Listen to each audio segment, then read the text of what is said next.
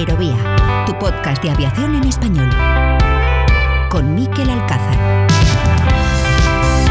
¿Qué tal? Saludos, ¿cómo están? Sean bienvenidos una semana más a Aerovía. Hace ya mucho tiempo que al gobierno de España le resultaba muy difícil, cada vez más difícil, justificar que el uso de las mascarillas, de los cubrebocas, siguiera siendo obligatorio en el transporte público y particularmente en los aviones, sobre todo a medida que otros países de su entorno iban convirtiendo la obligatoriedad del uso de la mascarilla en una sencilla recomendación. El Reino Unido lo hizo en marzo del año pasado, Estados Unidos en abril, Francia en mayo, el mismo mes en el que la Agencia Europea de Seguridad Aérea determinó que ya no era necesario, aunque dejaba el fin de esa obligatoriedad a criterio de cada país. Italia eliminó la mascarilla obligatoria en los aviones en junio, en agosto lo hizo Portugal, en septiembre países como Argentina o Perú y de los más tardíos México o Alemania en octubre del año pasado. Sin embargo, a pesar de que el uso de la mascarilla ya hace tiempo que no es obligatorio en los espacios cerrados, en los eventos deportivos o en los colegios, por citar varios ejemplos, los usuarios y trabajadores del transporte aéreo han tenido que seguir lidiando durante muchos más meses con una medida que incluso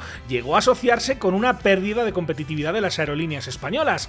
Ya en noviembre causó bastante revuelo este comentario, con performance incluida, la recordarán, del director corporativo de Iberia, de Juan Cierco, en un evento de Europa Press. Empieza a afectar al turismo y al negocio. Muchos pasajeros internacionales nos dicen que prefieren volar con otras aerolíneas o que prefieren volar a otros destinos porque 10 horas con la mascarilla a bordo, cuando ahora ya no es necesario ni imprescindible por razones de salud, no lo, no lo quieren hacer. Pues bien, ese mes de noviembre del año pasado no hubo suerte, tampoco en diciembre, ni siquiera este enero.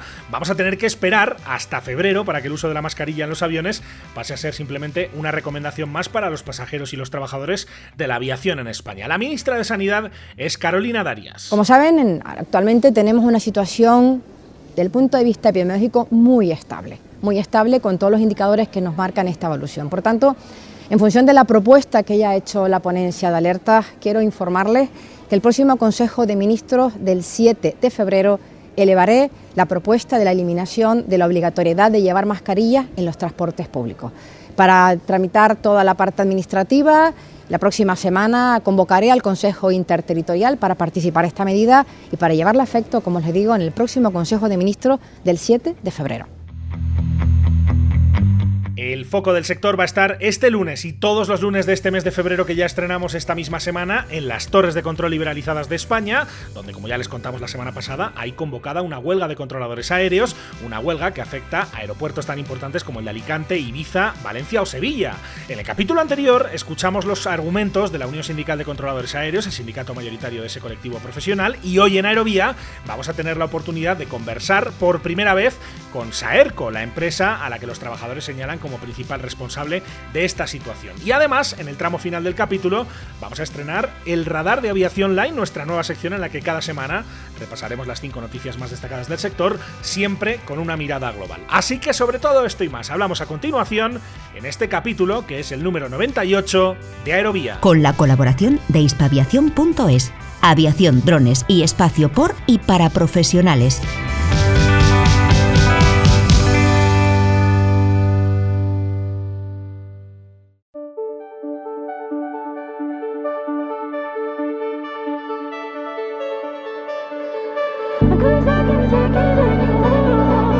¿Todavía no formas parte de la comunidad de seguidores de Aerovía? Búscanos en facebook.com barra aerovía podcast y síguenos en Twitter en nuestro perfil arroba podcast.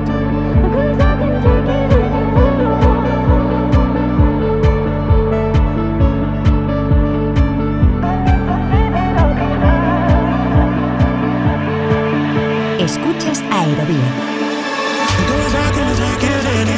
Este lunes, este mismo lunes, en el que estamos publicando este capítulo 98 de Aerovía, arranca la huelga de los controladores aéreos de las torres privadas en España, una huelga convocada por Comisiones Obreras y USCA, la Unión Sindical de Controladores Aéreos, ante la ruptura de negociaciones del cuarto convenio colectivo, que prevé paros de 24 horas durante los próximos cinco lunes, empezando, insisto, por este mismo lunes 30 de enero hasta el 27 de febrero. Inclusive, la semana pasada pudimos escuchar aquí en Aerovía los argumentos del sindicato profesional de USCA sobre esta convocatoria de huelga escuchamos también a uno de los controladores de estas torres privatizadas que nos contaba las razones del descontento de este colectivo de trabajadores y hoy queremos conocer cómo ve este conflicto la patronal. Ya saben que hay dos empresas que gestionan las torres de control liberalizadas en España, una es Ferronats, la otra es Saerco.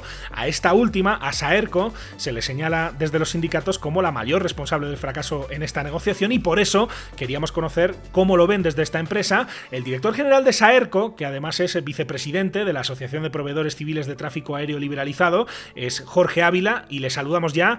Hola Jorge, ¿cómo estás? Bienvenido a Aerovía. Hola Miquel, ¿qué tal? Encantado de atenderte, aunque no sea el asunto más, más agradable que podríamos tratar. Encantado de saludarte. Espero que tengamos ocasión de, hablar otro día de, torres remotas, por ejemplo, que estamos implantando una en Vigo, servicios en Noruega. Prometido, prometido.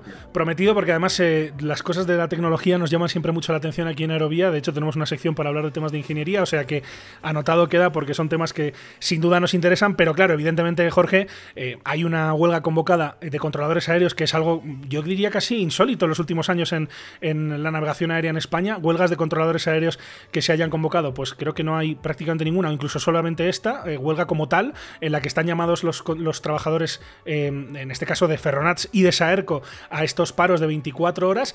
decíais en un comunicado esta semana, Jorge, y, y ya te digo que te agradezco mucho además tu tiempo porque teníamos muchas ganas de hablar con vosotros y de escuchar vuestro punto de vista. Decíais en un comunicado que estáis abiertos al diálogo con los trabajadores, que estáis dispuestos también a valorar una subida salarial para los controladores aéreos. Entonces quería preguntarte, para empezar, eh, ¿cuál es en vuestra opinión el motivo por el que se rompe la negociación? Pues es una excelente pregunta. Casi, te diría que eso mismo nos lo preguntamos nosotros. Ten en cuenta que esta es la cuarta negociación de convenio que llevamos a cabo desde, bueno, desde que empezamos en el 2012 y en el fondo la propuesta que hemos hecho va muy en línea de las propuestas en los años anteriores. Eh, un poco para que te hagas una idea, hemos propuesto una subida del 5,6% en el periodo del 2022, vamos, del año pasado al 2024, y hemos añadido unos días adicionales de vacaciones sobre los que ya están, etcétera, etcétera. Todo esto además teniendo en cuenta que el sistema, el convenio actual que tienen los controladores, tiene unas subidas automáticas del 10% cada, cada tres años. O sea que más o menos, para que te una idea de que es el, 5,6% sobre el 10% en estos tres años. Esa es la propuesta que hemos hecho. Em, como digo, está muy en línea de las propuestas de años anteriores. Y bueno, eh, esa es, bueno, la pregunta que has hecho es de las mejores preguntas que podríamos hacer. ¿Por, por qué ha ocurrido esto ahora? ¿no? Yo entiendo que el, bueno, la coyuntura en relación al IPC, por ejemplo, el hecho de que pues, haya subido más de lo esperado y demás es un factor. Está claro, eh, eso es evidente. En nuestro caso, en los contratos que tenemos, no tenemos un sistema de corrección del, IPC que te modifique la, bueno, el importe de adjudicación en función del IPC. Es, son contratos fijos eh, y, por lo tanto, pues, eh, bueno, que esto ocurra, igual que ha habido otros años que los IPCs han sido bajos, en este año es alto y nosotros pues no podemos salirnos un poco de lo que teníamos previsto ¿no? cuando hicimos la, propuesta.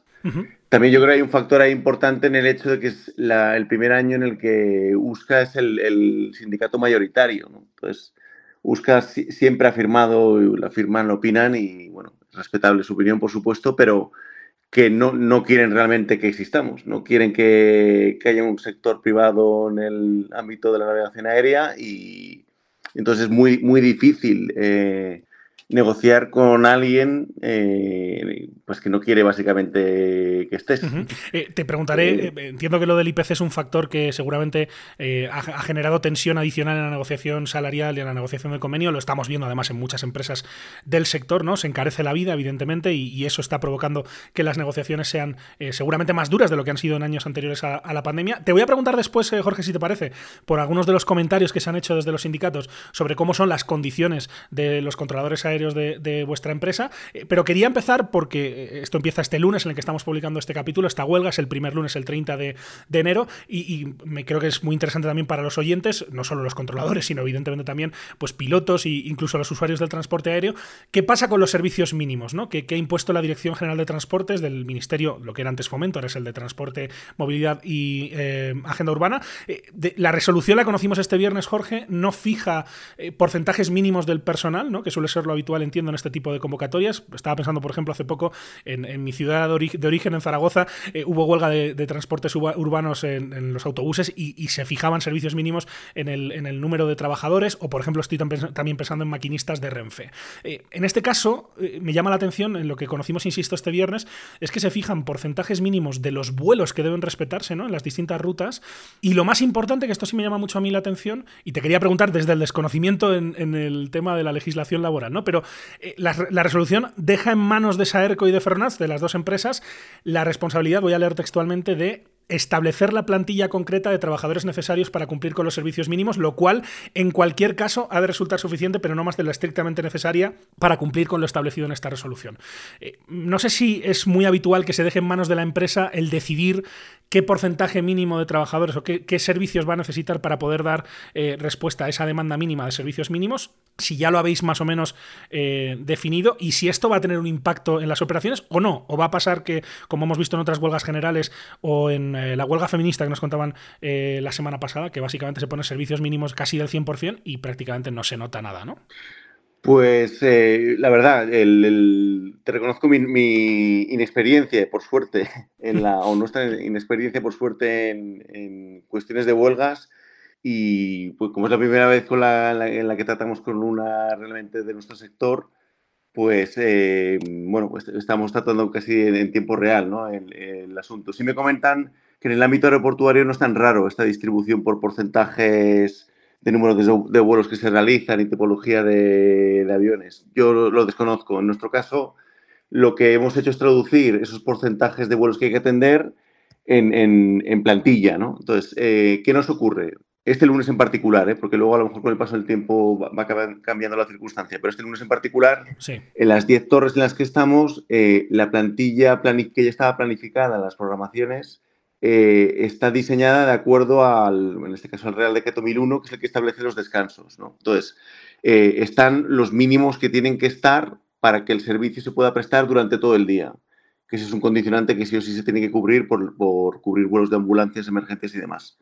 Eh, por lo tanto, con la plantilla existente, que es la mínima, no puede haber menos. lo que prevemos para este, en este caso para este lunes es que se pueden atender todos los vuelos previstos, no, solamente el porcentaje que se indica ahí, sino todos. No hay ningún turno del que podamos prescindir porque si lo hiciésemos se interrumpiría el servicio y eso no lo podemos hacer.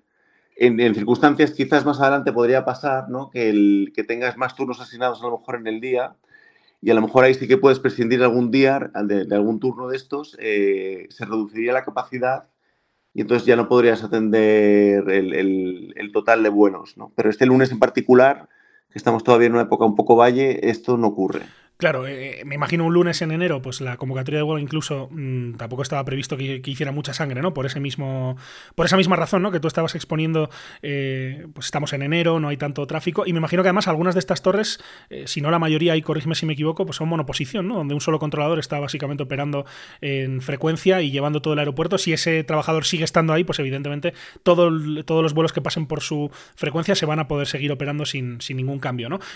pero no sé si esto aplica también a los a las torres en las que sí hay más de un controlador trabajando en, el mismo momento. Sí, bueno, en nuestro caso, efectivamente, de las 10 torres ATC que tenemos, tenemos 5 torres monoposición, en, que aplica lo que acabas de comentar, y tenemos otras 5 que son biposición, pero también tienen sus reglas de descansos. Entonces, ahí eh, tiene que haber siempre dos personas presentes porque tienen, no pueden trabajar más de dos horas, tienen que descansar media hora y demás. Entonces, tiene que haber siempre dos, ¿no? Por ejemplo, eh, dos por la mañana, dos por la tarde o lo que corresponda. Este lunes en particular no tenemos ningún día en el que haya, por ejemplo, tres turnos. Que esto pasa en, temporadas ya, digamos, de más alta demanda, sí que esto sí que ocurre. Pero este lunes en particular no ocurre. Y yo estoy de acuerdo un poco también con lo que has comentado. Es un. Yo entiendo que, bueno, han propuesto la huelga ahora no con ánimo de hacer el mayor daño, sino bueno, un poco también simbólicamente, ¿no? Yo por eso espero que mañana no haya, no haya ningún problema. Eh, luego te preguntaré además cómo se sale de esto, ¿no? Porque lo estás diciendo, si hay una convocatoria de huelga simbólica, en tu opinión, eh, bueno, ¿cuál es el siguiente paso, ¿no? ¿Cómo se vuelve a la mesa de negociación? Pero eso te lo pregunto si quieres al final, porque me interesa eh, también, Jorge, que abordemos las, las, cuestiones sobre las condiciones de estos trabajadores, porque creo que tenemos que aprovechar también la oportunidad para que podáis dar vuestro punto de vista de las cosas que se han dicho no solamente en este podcast, también en otros artículos eh, sobre cómo, es, eh, cómo son las condiciones laborales de los controladores aéreos de, empresas como Saerco. Em, decía Uska la semana pasada aquí en este mismo micrófono que tienen las peores condiciones de Europa. ¿Es cierto? Pues no lo sé, sinceramente no lo, sé, sí que sé que en el resto de Europa casi todos los proveedores son, bueno, prácticamente toda Europa son proveedores eh, estatales y públicos que pueden ofrecer unas condiciones mucho mejores que las nuestras. Eh, no me he puesto a comparar país a país ni, por nivel de vida. En nuestro caso, pues eh, sí te puedo comentar que el salario medio de nuestra plantilla en total, hablo medio, porque hay gente con más o menos experiencia, gente que está por encima del convenio, incluso está en torno a unos 45.000 euros por hacer unos 12 turnos al mes, con, bueno, con, bueno, eso, 12 turnos al mes, básicamente a 45.000 euros. Es eh, un poco las condiciones medias eh, que tenemos en la actualidad, en nuestro caso. Hmm. Si eso está bien o está mal, pues eh, bueno, es, es, es, lo que podemos hacer. El, al fin y al cabo nosotros, bueno, como sabes, venimos de la época del 2011-2012 cuando se liberalizó el sector. Sí. Básicamente no ha cambiado mucho desde entonces, por no decir prácticamente nada. ¿no? Eh, atendemos los, los 12 aeropuertos del, del, expediente de AENA más grande, que se adjudica cada, bueno, 7 o 8 años, y el resto pues hay algún contrato pues mucho menor en comparación con este. Entonces, eh, nosotros lo que ofrecemos está, eh, es lo que podemos ofrecer en el marco de ese, de ese, de ese expediente que tenemos en la actualidad. Ojalá hubiese muchos más. Este es el kit de la cuestión. Este es para mí, para nosotros, el kit de la cuestión. ¿no? Eh, si realmente se hubiese continuado eh, con el proceso liberalizador en su momento y hubiese habido más, más torres, más concursos, más oportunidades de ganar a unos, perder otros, bueno, un poco lo que, lo que es en cualquier otro sector, ¿no? Eh, es como si en el, en el mundo ahora que está estamos todos contentos ¿no? con el mundo ferroviario, con la liberalización de las líneas de alta velocidad, como si se hubiese quedado en una única. ¿no? Entonces, los operadores que están ahí, al final estás, estás ahogado, mientras a lo mejor el proveedor nacional está operando todas las líneas y tú como operador privado solamente puedes operar en una, pues llega un punto en el que no, puedes más, ¿no? O no ofreces el máximo de lo que puedes. Es un poco el mensaje que estamos transmitiendo es ese ofrecemos al límite de nuestras posibilidades, siempre, siempre lo hemos hecho y, seguiremos haciéndolo. Y ahí, ahí la, pregunta, Jorge, es, eh, ¿ese límite se puede bajar eh, permanentemente? Estoy pensando que, si no recuerdo mal, en, julio de 2020 AENA adjudicó el control de, Torre en 12 de sus aeropuertos. De aquella adjudicación, eh, Saerco se quedó con dos lotes, de hecho le arrebató uno a Ferronats, algunas de esas torres que estaban en, en la otra empresa, y en esa adjudicación eh, se habló entonces de que Saerco había presentado una oferta a la baja con respecto a la anterior que había hecho Ferronats para esos mismos aeropuertos, para esas mismas torres. Entonces la pregunta es, en una licitación de, estas características, cuando se llega con una oferta a la baja, es decir, reduciendo el importe que, pagaba la empresa que estaba gestionando esas torres antes, ¿cómo se hace para que den los números? Porque sería fácil dar por hecho que, bueno, el ajuste se hace únicamente a base de recortar sueldos. Pero no sé si hay otra propuesta y ¿Qué se mira cuando se prepara una oferta así? Bueno, se hace un plan eh, durante toda la duración, digamos, del expediente, ¿no? En este caso, como te decía antes, eh, estamos ofreciendo, insisto, las, las mismas subidas que hemos eh, ofrecido del mismo orden en, las, en, los convenios anteriores, en las revisiones de los convenios anteriores. Y, es lo que tenemos previsto, o sea, el, poder seguir subiendo poco a poco. Como te decía, al final los controladores cada tres años tienen un salto de nivel del 10% automático y en las revisiones de los convenios lo que se ha ido haciendo es, en la medida de lo posible, ir subiendo esos porcentajes, esos saltos de nivel, pues lo que se ha ido pudiendo, pudiendo, ¿no? Un poco en función de los contratos que teníamos una empresa y otra. Y en este caso nos estamos ofreciendo el 5,6. Creo que el, convenio anterior fue un 2,22, un, un 6%. Pues bueno, un poco la, la, línea que hemos tenido durante, durante todo este tiempo. Como digo, si hubiese más concursos, más oportunidades, pues podríamos hacer más cosas, pero hacemos lo que podemos con lo que, con lo que tenemos. Pero, entonces, Jorge, ¿es, falso que cuando Saerco toma torres de control baja las o empeora las condiciones laborales? Y, no solo hablo del sueldo, también hablo de recortes en los días de fiestas, pero por ejemplo, eh, recuerdo una entrevista a un controlador aéreo que, fue despedido de la torre de control, eh, creo que fue de La Coruña, que hablaba de que se les baja el sueldo un 20 o un 30% cuando eh, básicamente pasan a ser subrogados de, de, Saerco. ¿Eso es cierto o, no, o, es mentira? ¿No ha ocurrido? Lo que, ah, lo que te refieres son los acuerdos de centro. Nosotros bueno, por repartir un poco las torres, digamos que tenemos ahora cinco torres correspondientes al, bueno, lo que llamamos el lote 2, eh, que antiguamente correspondían a Ferronats, y otras cinco torres que nosotros tenemos, pues desde muchas de ellas incluso desde el 2012, ¿no? esas cinco lotes históricas, para entendernos, siempre, bueno, las hemos mantenido en el, de acuerdo a lo que se ha ido acordando en el convenio y, han ido mejorando sus condiciones de acuerdo al convenio. Las otras cinco torres que venían de Fernández tenían un acuerdo de centro que vencía el, el, 31 de diciembre de los, del 2021. Y ahí está un poco la pelea que tenemos, ¿no? En el sentido de que, bueno, eh, primero está judicializado el hecho de que finalizase realmente el, en diciembre del 21 o debe prorrogarse tres años más, eso está judicializado. Eh, ha habido sentencias a nuestro favor, ha habido alguna en contra. Bueno, esto al final resultará en, una decisión final y lo que corresponda pues lo, lo cataremos y, será así. Em, pero era un, acuerdo de centro asociado a un... venía de hecho del contrato anterior en el que ahora pues se ha bajado un poco los importes en el que nos lo han adjudicado y tenía una, era temporal, ¿no? Era un acuerdo temporal. Ese acuerdo ha finalizado y nosotros a día de hoy no podemos eh, recuperarlo y menos extenderlo a torres donde nunca ha existido. Entonces, esto es un poco quizás lo que, lo que habrás oído contado de una manera u otra en, la información que tienes digo, hay una explicación que me queda clara, la, has expuesto muy bien, pero de alguna manera al trabajador lo que le está eh, ocurriendo, eh, que eso es, entiendo, objetivo, ¿no? Eh, no es una opinión, es un hecho, pues que su remuneración decrece notablemente, ¿no? Y no solo eso, sino también le cambian las cuestiones como los días de vacaciones, que también es algo de lo que, de lo que se hablaba.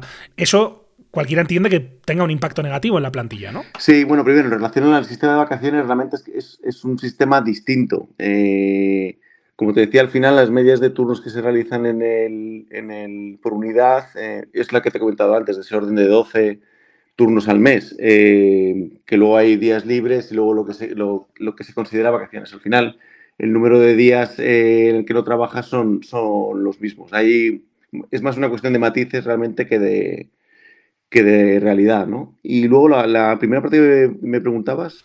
No, no, te decía que, al final eh, a esos trabajadores, eh, sea por un motivo u otro, y no discuto que, desde la empresa, desde Saerco, pues tenéis vuestro, vuestro, vuestros motivos, eh, pero que al final en la práctica se traduce en que hay una reducción ahí del, ah. sueldo, ¿no? Y que eso, evidentemente, pues es mal caldo de cultivo, ¿no? La relación entre los trabajadores y, la empresa. Sí, o sea, yo entiendo perfectamente esa, esa parte, ¿no? pero bueno, a mí, no sé, en mi ámbito personal también me ha pasado en el pasado, al final pues hay, hay épocas en las que te beneficias a lo mejor de unos acuerdos porque la empresa va bien o ha conseguido contratos buenos y demás, y en este caso, pues, eh, bueno, es, el contrato es distinto, entonces eh, las condiciones, pues, el, el, en este caso no se pueden mantener y trabajaremos para que sigan elevándose poco a poco y en algún momento se recuperen. Eh, eh, Jorge, siguiendo un poco con otros comentarios ¿no? que, se, que se hacían desde los sindicatos, se hablaba, por ejemplo, también de traslados forzosos. Eh, no sé si eso también está ocurriendo. Y también un aspecto interesante es que decían que cada vez se están poniendo más trabas para compatibilizar el trabajo de controlador aéreo en estas torres con, por ejemplo, pues tener otros oficios como ser profesor en una escuela de vuelo. ¿Por qué está pasando esto? Bueno, primero, en relación a los, a los traslados, básicamente lo que ha ocurrido es que en el cambio, en la subrogación, digamos, de una empresa a otra en el último curso de AENA, lo que nos ha ocurrido es eh, que nos ha llegado personal de más en, algunas torres de, control. ¿Por qué había personal de más? Pues básicamente por dos motivos. Uno, porque trabajaban en otras eh, dependencias que no han sido que no han que no están incluidas en el contrato. Y otras, eh, y el otro motivo que hemos identificado es porque había gente que tenía dedicación a otras cosas que no eran propias del, del control en esa torre, ¿no? Entonces, al final, lo que nos ha ocurrido es que ha venido gente de más en, este último concurso y lo que decidimos desde el principio, que no sé si es la decisión correcta o no, pero lo que dijimos es lo, primordial es mantener las condiciones, es mantener eh, los puestos de trabajo que hay. Entonces, lo que haremos es tratar de absorberlos con el tiempo y cuando no es posible y salga una vacante, pues trasladar temporalmente a alguien hasta que pueda haber una vacante otra vez en su unidad de origen y vuelvan, ¿no? Entonces, al final del excedente que había hemos ido un poco funcionando así. Eh, hay gente que se ha ido consolidando en la torre en la que estaban y no ha pasado nada. Y ha habido algunos casos en los que ha pasado un año y seguíamos teniendo el excedente y al final lo que hemos hecho es acordar un traslado con, estas personas de acuerdo a criterios objetivos y les hemos eh, trasladado temporalmente a otra unidad hasta que tengan una vacante en la unidad en la que, en la que estaban inicialmente. Hemos llegado a un acuerdo con ellos y, bueno, y les hemos dado algunos beneficios para llegar a un acuerdo, o sea, por todo ni, ni muchísimo menos. y, y, hablando de esto también, esto ha sido un esfuerzo brutal ¿no? para la empresa, porque al final tú necesitas unos recursos, por las circunstancias que sean, al final, unos recursos de más, y hemos mantenido eso, ese empleo, ¿no? Es un poco el, el, criterio principal que tenemos siempre es ese, hemos mantenido el empleo a costa de, de bueno, de, de bueno, de, soportar, digamos, esos recursos de más que, que realmente no eran necesarios para prestar el servicio. Y eso también tiene implicaciones, claro. O sea, al final es un equilibrio, ¿no? Un poco entre las decisiones que tienes que tomar y, y los criterios que, o los conceptos que tú quieres dar prioridad, en este caso los puestos de trabajo. y, sobre el tema del pluriempleo, ¿no se entiende que un controlador aéreo o cualquier ah, trabajador ¿no? al, que, al que se le recortan las condiciones o se le baja el sueldo, pues que se busque también eh, de alguna manera compatibilizarlo con alguna otra actividad, que además en este caso, pues si por ejemplo ser profesor de una escuela de vuelo, pues va muy relacionada con su labor como controlador aéreo. Eso, ¿Eso se pone en trabas, no? ¿Cómo, está no, no, es cierto, no es cierto eso. Eh, básicamente lo que sí tenemos una cláusula de exclusividad, pero vamos, esto lo, lo, porque es muy común en cualquier ámbito. Yo vengo de la consultoría y, me pasaba exactamente lo mismo. No, no permitimos que alguien trabaje en una escuela de vuelo, para nada, ni mucho menos. Y de hecho ocurre, y ha ocurrido siempre y no tenemos ningún problema con eso, o, o en otros sitios, ¿no? Escuelas de vuelo, escuelas escuelas que no tengan que ver con nuestro ámbito. O sea, es decir, nosotros tenemos una, escuela propia. Lo que no podemos tener, en principio, es gente que trabaje para la competencia de mi propia empresa. Una escuela de vuelo no es, competencia de SAERCO. Una escuela de control y de formación inicial sí. sí. Eh, esto es un tema que ha salido hace poco porque hasta ahora nunca nos había pasado. Eh, lo hemos identificado recientemente es, cierto que enviamos una comunicación y estamos hablando con, con, algunos de los afectados para ver cómo resolverlo. Ni siquiera hemos llegado a, una, a, un acuerdo final, ¿no? De cómo tenemos algunas ideas de qué hacer, porque también entendemos la situación, pero no es cierto ni muchísimo menos que, que no permitamos la formación en otros ámbitos. Eh, bueno, es que no es, no es cierto. Solamente si, si entra en conflicto con la nuestra ni siquiera está una conclusión alcanzada al respecto. Eh, lo de escuela de vuelo, de hecho, creo que es cosecha mía y en lo que se referían, evidentemente, era escuela de control, pero lo has eh, aclarado perfectamente. Eh, y de hecho, Jorge, otros temas de los que se ha hablado mucho, y no solamente la semana pasada, sino que se han venido diciendo de alguna manera en los últimos años. Una queja, por ejemplo, tiene que ver con lo que se denomina el trabajo no operacional, que de alguna manera se puede definir como el trabajo administrativo que se pide a estos controladores que hagan durante sus turnos. De hecho, eh, según una información del periódico El Mundo, de 2016, ya ha pasado desde entonces, pero eh, algo parecido o, algo relacionado con esto estuvo eh, como una de las causas de un incidente en el aeropuerto de Ibiza, que entonces estaba en manos de Ferronats, hablo de, como digo, marzo de 2016, y sigue, ahora, como, como dices, y, básicamente se, plantea un poco la incompatibilidad de estar trabajando en frecuencia con hacer otras cosas, como por ejemplo llenar un Excel. No sé si eso está ocurriendo, sigue ocurriendo, si ha ocurrido en el pasado, y si se entiende desde esa ERCO que esto pues evidentemente puede afectar a la seguridad. Bueno, al final el trabajo operativo es verdad que lleva inherente un cierto trabajo administrativo, ¿no? En el sentido de que tienes, bueno, por ejemplo, si tienes que notificar un suceso, pues en algún momento el, involucrado tiene que hacerlo, ¿no? Entonces, en nuestro caso hemos lo que hemos eh, siempre hemos luchado contra eso. De hecho, eh, hemos desarrollado aplicaciones propias, software propio para tratar de reducir el trabajo administrativo lo máximo posible de hecho, muchísimo, todo lo que se puede se traslada también o se, presta, se realiza desde servicios centrales. Y en este sentido, de hecho, sí te puedo decir que la gente que ha entrado que venía de la otra empresa ha notado un cambio significativo en la reducción de esa carga de trabajo administrativa que comentas. ¿no? O sea, es una cuestión que nosotros, bueno, eh, siempre hemos tratado de hacer que sea la mínima posible, vía servicios centrales o vía aplicaciones. Y creo que tiene un equilibrio actual que es bastante correcto. Eh, otra, otra cosa que también ha salido en los medios de comunicación, lo hemos leído, por ejemplo, estos últimos días en La Voz de Galicia y que tiene que ver también con lo que se le pide supuestamente a los controladores aéreos que hagan durante eh, su trabajo operativo. En este caso se hablaba de un curso de estrés y fatiga que se pedía que se hiciera durante las horas de trabajo a una controladora aérea que no, las, eh, que no lo quiso hacer o se negó a hacerlo durante sus jornadas laborales en frecuencia. esa trabajadora terminó despedida, se declaró el despido nulo y esta semana hemos conocido que el Tribunal Tribunal Superior de Justicia de Galicia ha desestimado eh, ese, el recurso que entiendo que desde Saerco se presentó eh, contra esa sentencia. Decía Usca que estaría bien que eh, Saerco deje de hacer el ridículo en los tribunales. No sé qué, tiene, qué, tienes que decir o qué tiene que decir Saerco sobre esto que está pasando y que no es el primer caso, ¿no? que ha habido varias sentencias en tema laboral que le han ido en contra con despidos como este declarados nulos.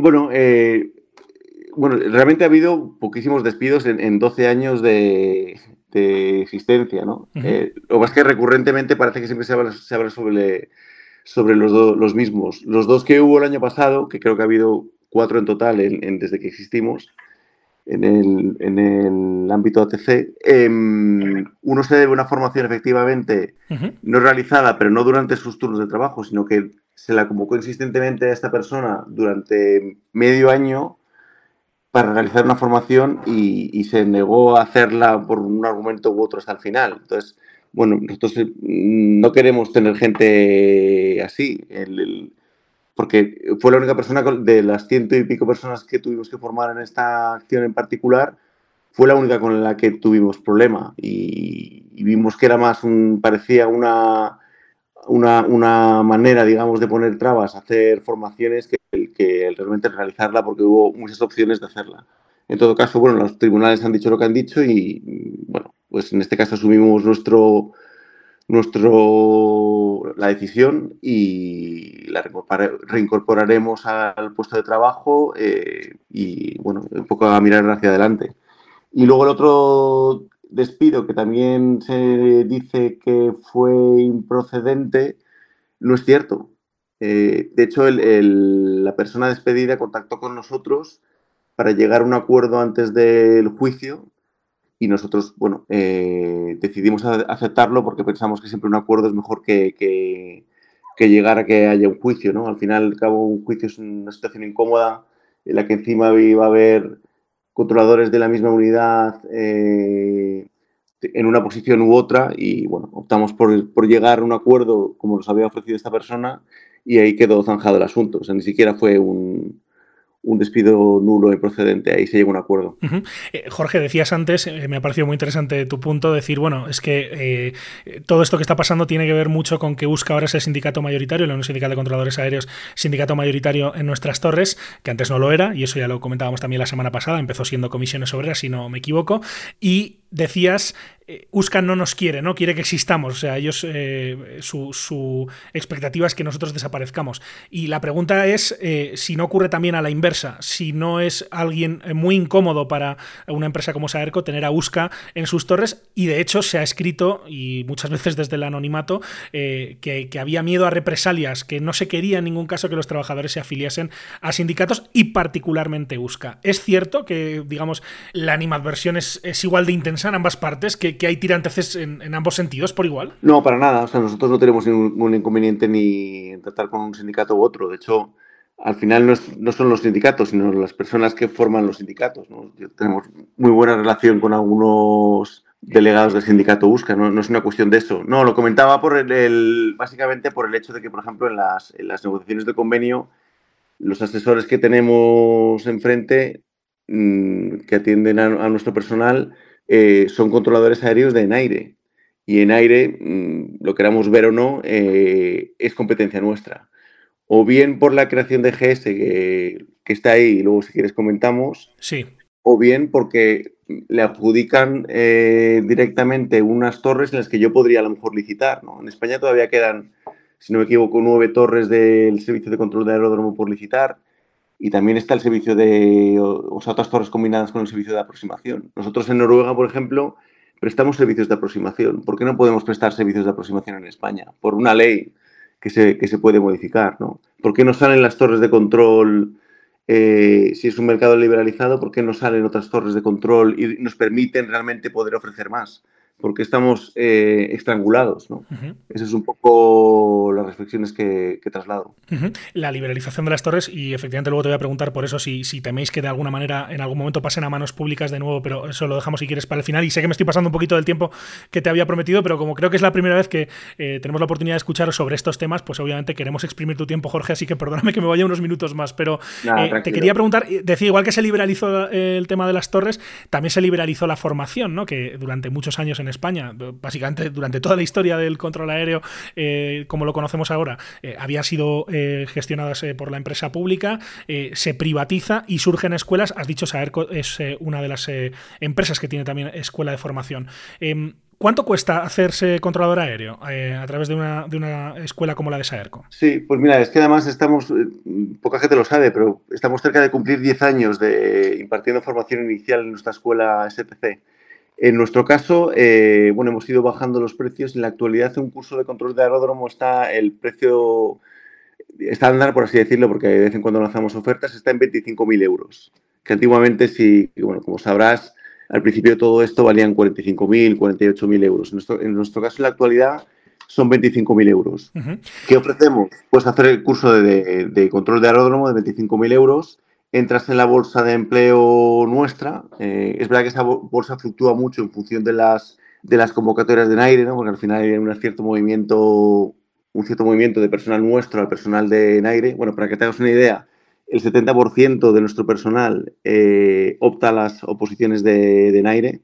Esto también es, muy aclaratorio, ¿no? En el sentido de como el mercado al final, como está tan, tan ahogado para nosotros al final, pues entendemos perfectamente que la gente se quiera ir a, en aire a ganar 200.000 euros. Entonces al final hay un 70% de nuestra población eh, que opta a ello. ¿Qué hacemos con la... ¿Qué ofrecemos nosotros? Pues eh, sacarte el curso de control de aeródromo, eh, en algún momento optar una plaza con nosotros, trabajar con nosotros, que irás progresando en las, en las 10 torres ATC en este caso que tienes, en función un poco de las vacantes que vayan surgiendo, y luego, si quieres presentarte en aire, eh, fíjate, Miquel, cómo tenemos de interiorizado un poco nuestro papel en la actualidad. Eh, hasta damos formaciones a nuestro personal para que se preparen las oposiciones de aire.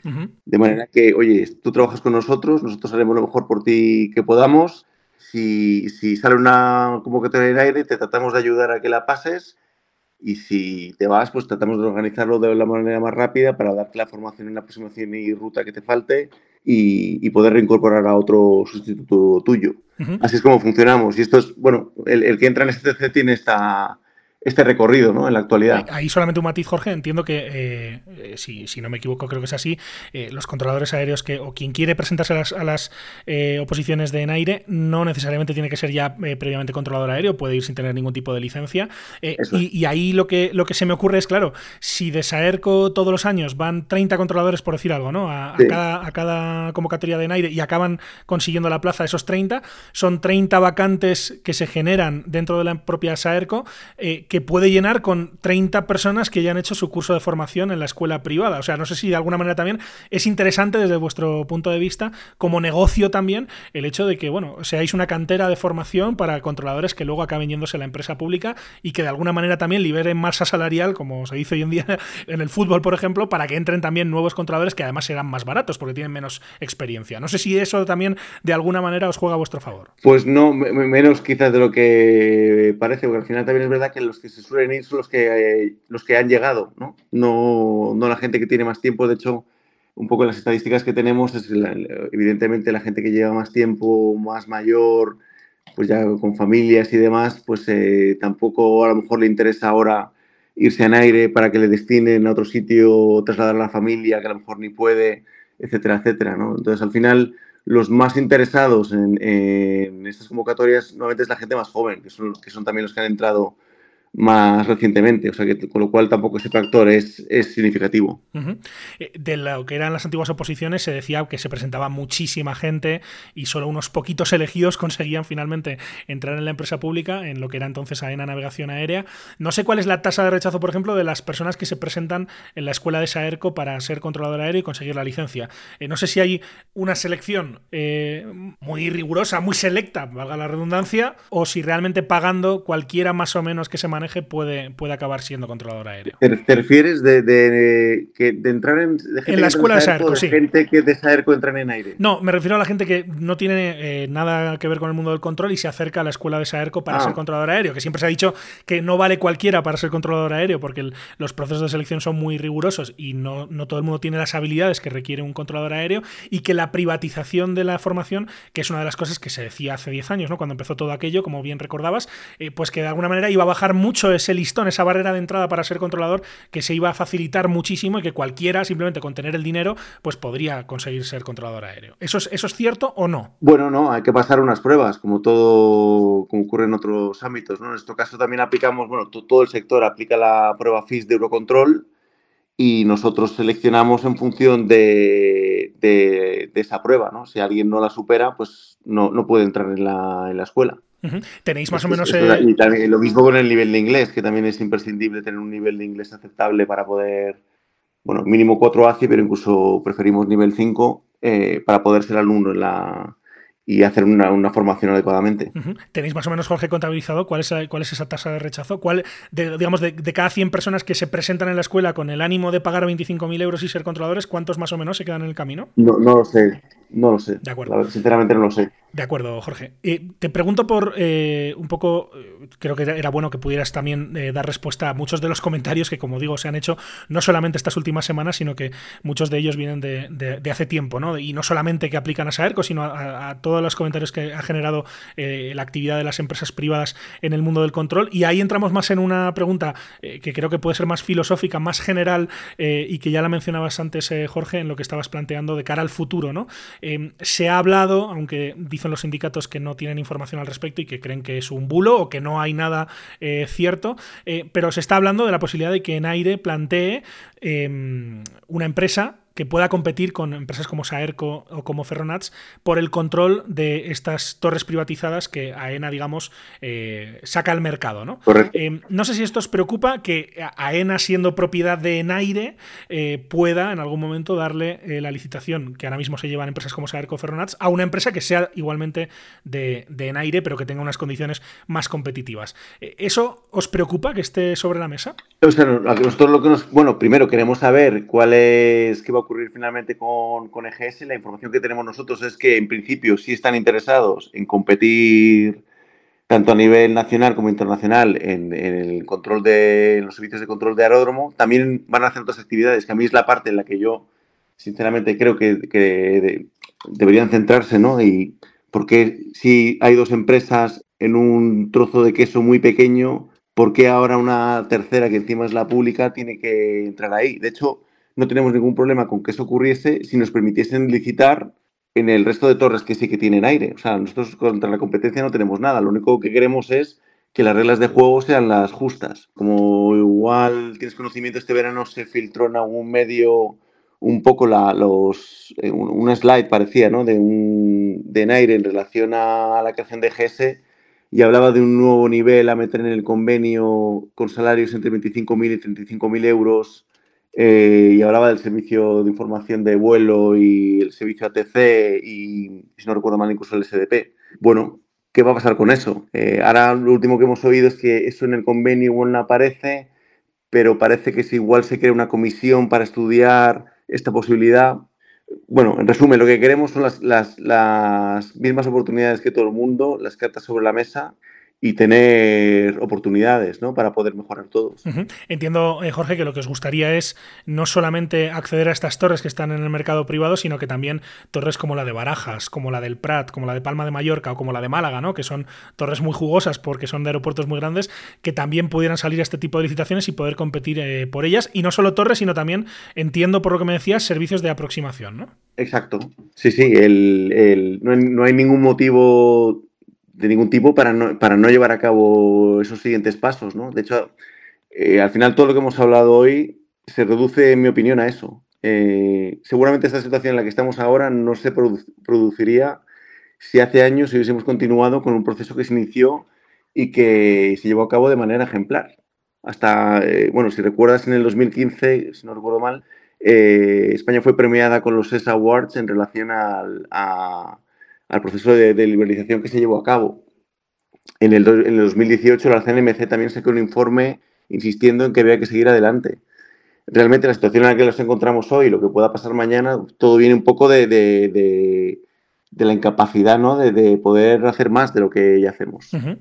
Estamos viendo, por ejemplo, en Estados Unidos, por ejemplo, la, administración Trump se habló mucho ¿no? de la posibilidad de que la FAA privatizase los servicios de control, eh, pero sin embargo en Europa hemos visto también casos contrarios, ¿no? donde empresas eh, privadas que estaban eh, gestionando los servicios de control en algunas dependencias, pues han dejado de operar porque el, sector público se ha vuelto a hacer cargo de, de ellas. Yo no sé si, si, esto puede ocurrir, ya no tanto porque haya un competidor, en este caso de titularidad pública, como pudiera ser esa nueva empresa de, de Enaire, para competir por estas torres, pero si hubiera una decisión gubernamental de que estas torres vuelvan a pasar a manos del eh, sector público, eh, ¿cuál sería, digamos, el futuro de, Saerco? Porque entiendo, por ejemplo, Ferronats, que es Ferrovial y Nats, digamos, son empresas que eh, tienen otros intereses también, pero por lo que entiendo, y, corrígeme de nuevo si me equivoco, Jorge, Saerco es una empresa que se, que se crea es, específicamente para esto, ¿no? Y yo no sé si ese escenario lo contempláis. Pues sinceramente no. Yo no, no, soy consciente de, ningún proceso de liberalización que se haya revertido. Eh, y de hecho, es como, bueno, un poco el ejemplo que ponía antes del ferrocarril, ¿no? Eh, ahora están saliendo las líneas y está habiendo una reducción ahí en los precios de los, de los billetes Madrid-Valencia, Madrid-Barcelona, etcétera, etcétera. Nadie se imagina que eso pueda revertirse. Pues con, ese escenario trabajamos nosotros. No pensamos que vaya a ocurrir esto al revés. O sea, lo que va a ir ocurriendo es que esto tiene que seguir hacia adelante. Y eh, la cuestión es ¿Cuándo? Porque ya llevamos mucho tiempo esperando. Uh -huh.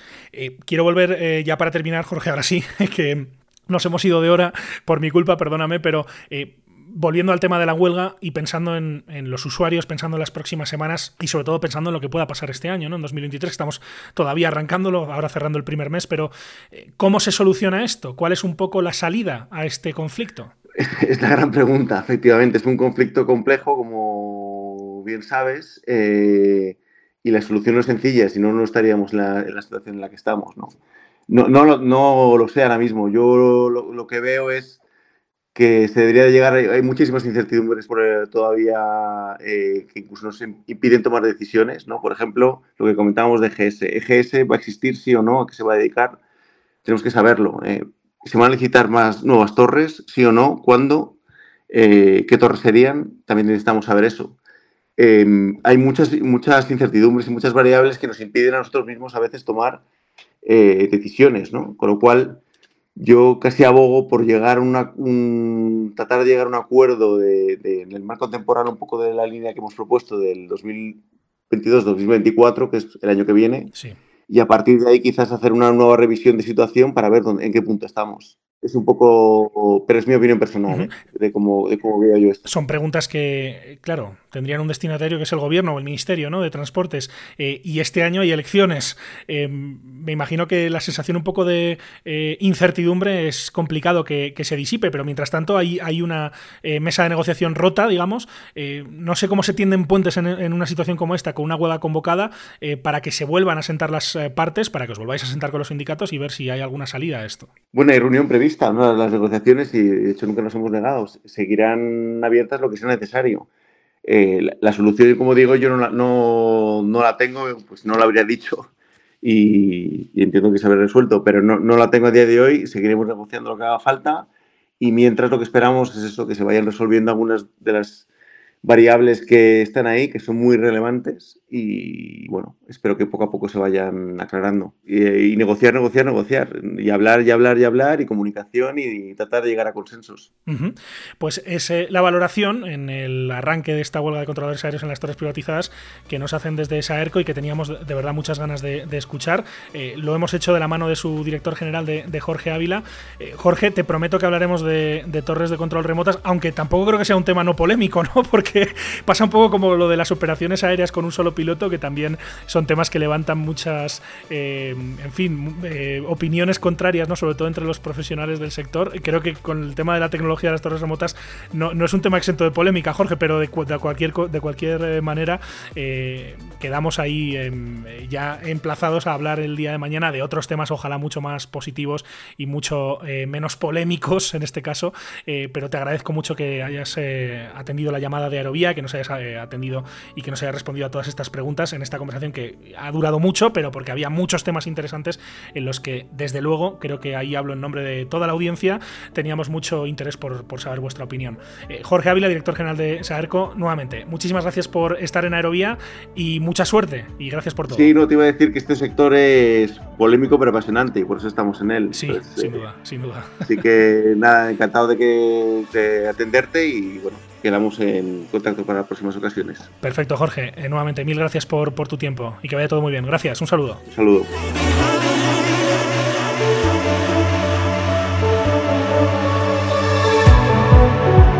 Es la entrevista, la amplia entrevista con la que queríamos poner el contrapunto de lo que ya les ofrecimos aquí en Aerovía la semana pasada. Sin duda estaremos muy pendientes de esta huelga que arranca esta semana y que ya veremos qué impacto real tiene para usuarios y operadores del transporte aéreo en España, aunque si uno analiza detalladamente la resolución sobre servicios mínimos que firmó el viernes la Secretaría General de Transporte, lo más lógico es pensar que tendrá un impacto nulo o casi nulo más allá del apoyo que esta causa, que esta huelga tenga entre los trabajadores. Lo seguiremos de cerca, como les decía, y ahora en el cierre de este capítulo vamos enchufando los cables porque, como les vengo prometiendo, nos toca conectar por primera vez el radar de aviación line. Seguimos.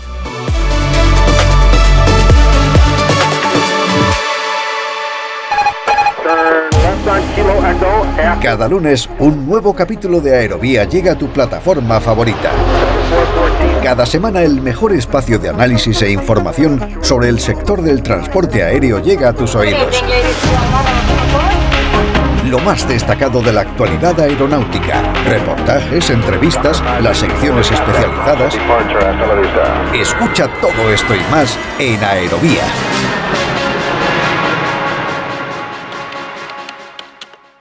¿Quieres contactar con nosotros? Escríbenos a info.aerovía.net.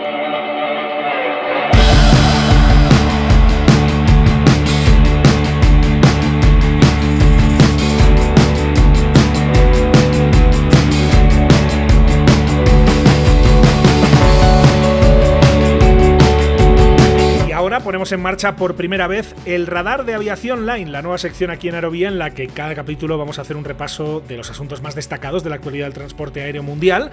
Una sección que ya les presentamos la semana pasada, una sección que muy pronto también tendrá por supuesto su careta de entrada, su presentación propia y que hoy descorchamos en compañía del director editorial de Aviación Line. Saludamos a Pablo Díaz. Hola Pablo, ¿cómo estás? Bienvenido a Aerovía. Miquel, ¿qué tal? ¿Cómo estás? Encantado de saludarte, eh, Pablo.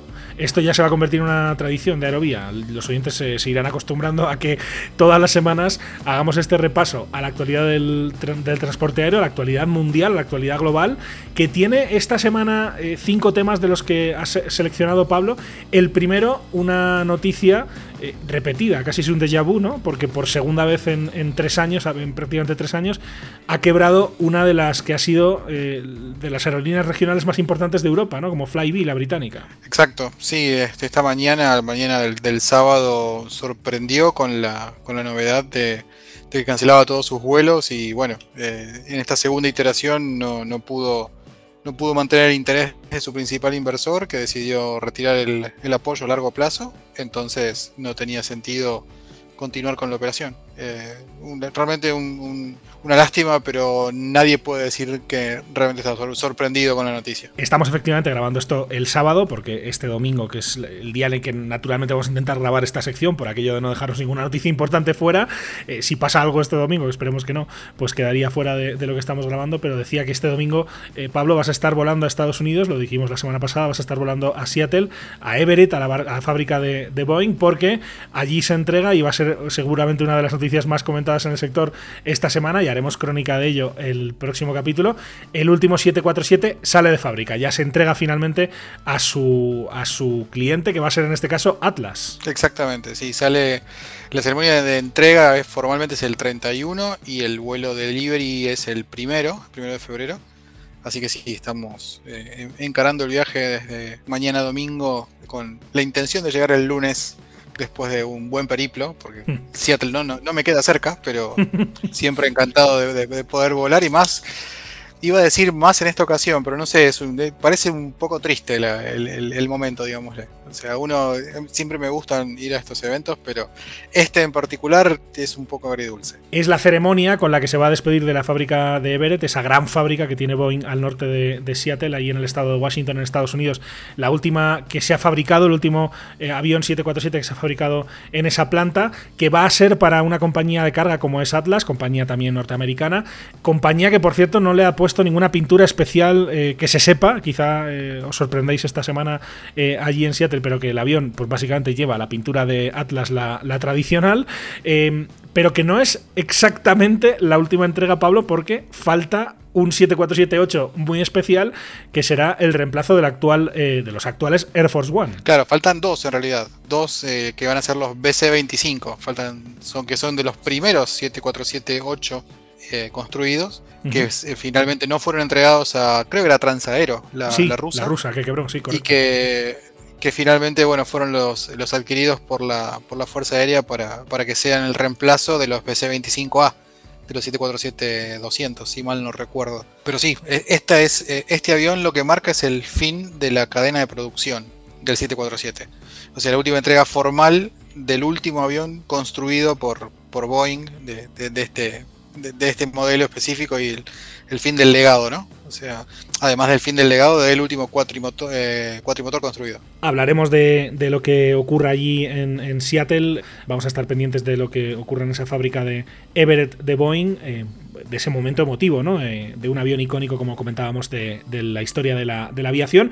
No es la única noticia en este repaso que estamos haciendo en el radar de aviación line aquí en Aerovía que tiene que ver con Boeing, porque estos últimos días ha dado también para más titulares, titulares importantes, por ejemplo, que tienen que ver con el 737 MAX. Sí, en realidad, más que nada, la Autoridad Aeronáutica Norteamericana y la Junta de Investigación de Accidentes del gobierno norteamericano, la NTSB, emitió un segundo un segundo comentario sobre el informe final que produjo la autoridad etíope, que investigó la caída del, avión de, Etiopía, justamente del MAX de Etiopía, que fue el segundo y que fue el que generó, digamos, la suspensión de operaciones del avión durante, más de dos años en realidad, indicando que coincide, pero no tanto, con, las conclusiones del informe. Si bien le permite, le concede que el MCAS o el Maneuvering Characteristics Augmentation System tuvo mucho que ver y que obviamente que también hay cuestiones de diseño que la misma Boeing eh, eh, se encargó de resolver o de tratar de resolver posteriormente y que fue lo que permitió que fuera recertificado.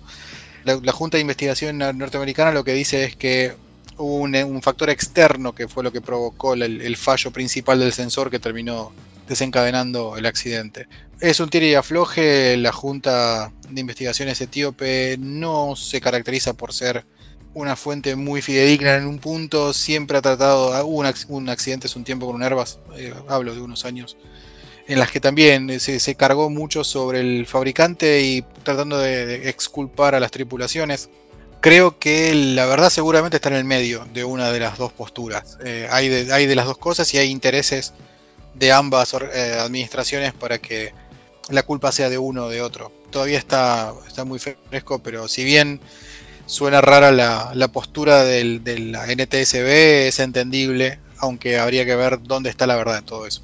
Y además, como saben seguro muchos de nuestros oyentes, eh, Pablo, Etiopía es un país que se caracteriza mucho por proteger eh, a la aerolínea estatal, en este caso Ethiopian Airlines, eh, que bueno, es la que tiene prácticamente el monopolio de los vuelos en ese país, quitando los vuelos internacionales y que ya se sabe que es una, una, compañía a la que se protege mucho desde, desde las instituciones de ese país africano. No dejamos Boeing, porque otro asunto también que ha levantado muchos titulares, sobre todo en la prensa económica y sobre todo en Estados Unidos, han sido los anuncios de ganancias, en este caso para para, Boeing, que ganancias, ganancias, lo que se dice ganancias, no ha tenido este año eh, pasado tampoco. Eh, reporta, de hecho, la compañía pérdidas millonarias. Sí, unos 660 millones perdió en el, en el último cuarto. Esperaban un mejor resultado, sí. Eh, sin embargo, Calhoun, su se, se, muestra optimista. Hay algunos asteriscos que me, que me, permiten coincidir con cierto optimismo, pero también es cierto que, digamos, desde, cual, desde la situación en la que venían, cualquier mejora es básicamente para festejar. Eh, el punto más importante que, es lo que dice Calhoun y que tiene razón es que la apertura del mercado chino para nuevamente para el 737 MAX parece inminente, tal es así que en un momento se habían puesto a buscar nuevos clientes para los aviones que tienen sin entregar y pararon esa, esa acción esperando que la autoridad, la autoridad aeronáutica china pueda restablecer la autorización de vuelo y poder volver a entregar esos, esos aviones. De hecho, una de las principales esperanzas que tiene Calhoun para mejorar los números y lo que habla ahora ¿no? es del flujo libre de caja. Es decir, toda la compañía sigue perdiendo dinero, pero el flujo libre de caja viene mejorando. Es entendible porque tiene un montón de aviones sin entregar y cada avión que va entregando, que ese ritmo fue creciendo mucho, le permite recuperar caja, pero no se resuelven los problemas estructurales que hoy tiene Boeing y que le hacen perder dinero trimestre tras trimestre. Para sanear la compañía desde el punto de vista económico, falta un montón y después inclusive hasta en algún momento nos podemos poner a charlar de que lo que falta es un cambio de mentalidad porque yendo mucho más atrás Boeing hace mucho tiempo que se dedica a dejar contentos a los inversores en vez de a tomar acciones que se tengan que ver más con cuál es la salud económica de la compañía en largo plazo o la calidad de producto en largo plazo que tuvieron que descubrir de la forma más fea que van bastante de la mano pero bueno eh, los números son malos pero hay alguna esperanza. Acá en Argentina tenemos una frase bastante común que es está mal pero no tan mal. Bueno, es así. Eh, está mal pero no tan mal. Vamos a escuchar lo que decía el consejero delegado, el CEO de Boeing, Dave Calhoun, lo, lo, comentaba, de hecho, hablaba de esos resultados en una entrevista en CNBC. If we look at the way we finished the quarter, we focused on deliveries and we focused on cash flow as the primary En el último trimestre, decía Calhoun, nos enfocamos en las entregas y los flujos de caja y en ambos frentes mejoramos incluso nuestras expectativas. Nos sentimos bien sobre el último trimestre y su ejecución, al margen de los beneficios. Venía a decir el ejecutivo, mejoramos en entregas y flujos de caja con más de 3.000 millones de dólares solo en este trimestre y esto es una parte importante de nuestra recuperación general.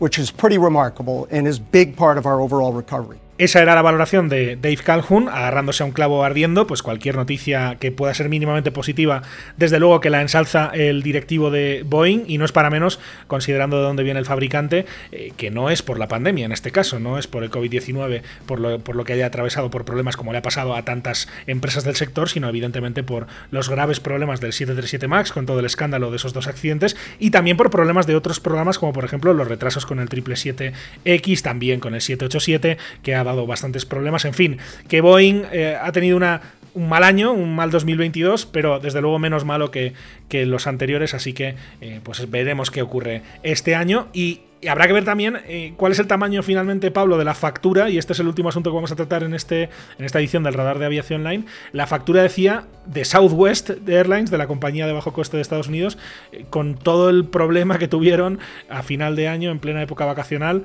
Eh, se les fue la operativa completamente, se les puso patas arriba, dejaron a un montón de pasajeros en tierra y ahora encima tienen a las autoridades revisando con lupa qué ha pasado, ¿no? Sí, la factura hoy por hoy más o menos la estiman en 800 millones de dólares es decir, de las pérdidas generadas. Fue un, como le dicen en Estados Unidos, un meltdown muy importante. Fue la verdad que desde el punto de vista de, de Haití, o sea, una mi primera experiencia de trabajo de toda la vida, en realidad mi carrera inicialmente es, en sistemas, eh, verlo es, es, doloroso, pero eh, por un lado también es inevitable, es decir, muchas veces muchas compañías piensan que, que sistemas es un gasto, no una inversión, y se dan cuenta de la diferencia justamente cuando pasan cosas como estas para en defensa de, Southwest o en defensa de estas compañías enormes y que no pueden parar porque la dinámica de su operación es 24/7, es muy difícil muchas veces encarar la renovación de un sistema sin pensar que eso puede generar una disrupción. Es decir, no hay un momento bueno para poder hacer una transición, es muy difícil de planificar y demás. Más allá de eso, hoy por hoy entender una compañía aérea sin entender que tiene que estar en, el borde más avanzado de la tecnología, es dar ventaja. Y Southwest venía ya con algunos inconvenientes, venía con procesos eh, complejos, pero no pudo resolver esto y, se da cuenta que necesita, como el agua, encarar una, una actualización que además de cara va a ser muy compleja y va a tener muchísimos ojos encima. Tal vez perdió la oportunidad de hacerlo mejor y más gradual. Vamos con dos sonidos sobre este tema. El primero es la disculpa, que tardó en llegar, pero llegó finalmente, lo hizo esta semana también en CNBC, eh, por parte del consejero delegado de Southwest, de Bob Jordan. Disculpa que sí había emitido la compañía a través de varios portavoces, pero no en la, en, la persona, en la representación de quien más mando tiene en la compañía. Escuchamos lo que decía Bob Jordan en esta entrevista, digo, en CNBC. But I, I just got to start with a huge apology to our customers and to our employees. We really messed up. Estaba Jordan disculpándose ante sus clientes y trabajadores. Realmente hicimos un desastre esa semana, decía, y tenéis mi compromiso de que haré lo que haga uh, falta para arreglar nuestros problemas, explicaba el ejecutivo tejano. Nuestros clientes están quedando con nosotros. Si miras las reservas de marzo en adelante, son muy sólidas y esto prueba que nuestros clientes son leales.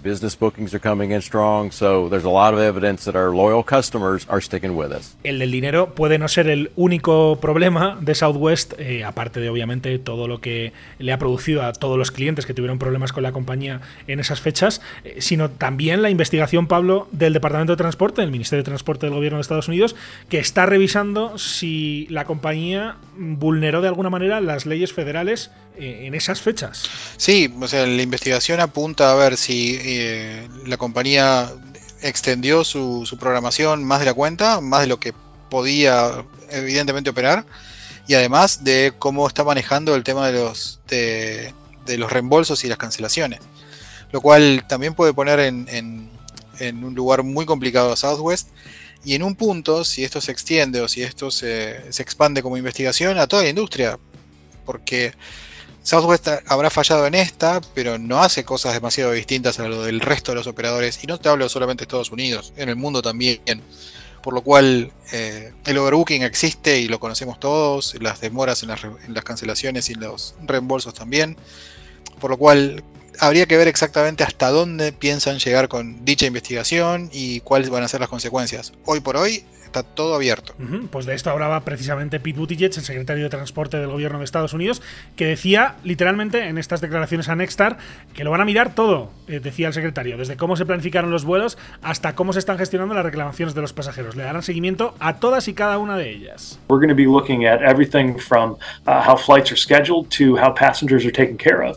We will follow up on every single one of those thousands of complaints to make sure people get taken care of. Son estos los cinco temas que hemos querido tratar, que hemos querido destacar en el radar de aviación online en esta primera edición de la nueva sección aquí en Aerovía. Hemos hablado del Reino Unido con esa segunda quiebra de Flybe, hemos hablado también de Estados Unidos con el último Jumbo, el 737 Max, las pérdidas de Boeing y también todo lo que hay alrededor de Southwest Airlines y el problema que tuvo en las pasadas Navidades. Son los cinco temas que ha escogido el director editorial de Aviación Online, Pablo Díaz, a quien como digo, van a seguir escuchando todas las semanas aquí en Aerovía, revisando la actualidad del, sector del transporte aéreo a nivel mundial. En este caso, hoy nos hemos quedado en el Atlántico Norte con Reino Unido y Estados Unidos, pero sin duda hablaremos en, las próximas semanas de todo lo que vaya sucediendo en todo el mundo. Como siempre, Pablo, un placer charlar contigo. Buen viaje a Estados Unidos.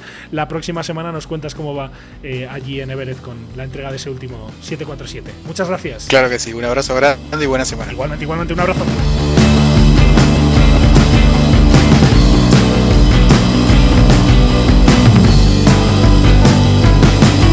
Así llegamos al final de este capítulo en Aerovía. El próximo lunes nos encontramos nuevamente con ustedes, puntuales a nuestra cita. Mientras tanto, recuerden que pueden encontrarnos en hispaviación.es, en www.aerovía.net, así como en facebook.com barra Podcast, en los perfiles en las redes sociales de Hispaviación y también en Twitter, en nuestro perfil Aerovía Podcast. Además, como siempre, les invitamos a suscribirse si no lo han hecho todavía en cualquiera de las principales plataformas en las que se puede escuchar Aerovía. Estamos en todas las principales, en Apple Podcast, en Spotify, en TuneIn, en Evox, en Podbean. También, por cierto, que no lo decimos nunca, pero también estamos en Audible o en Audible, en Amazon, eh, que últimamente nos han preguntado varios oyentes. Ya saben que donde quiera que nos escuchen, donde quiera que estén suscritos, valoramos mucho cualquier comentario, cualquier sugerencia o crítica que nos hagan llegar por cualquiera de las vías de contacto que tienen a su disposición. Muchísimas gracias por estar ahí y hasta la próxima.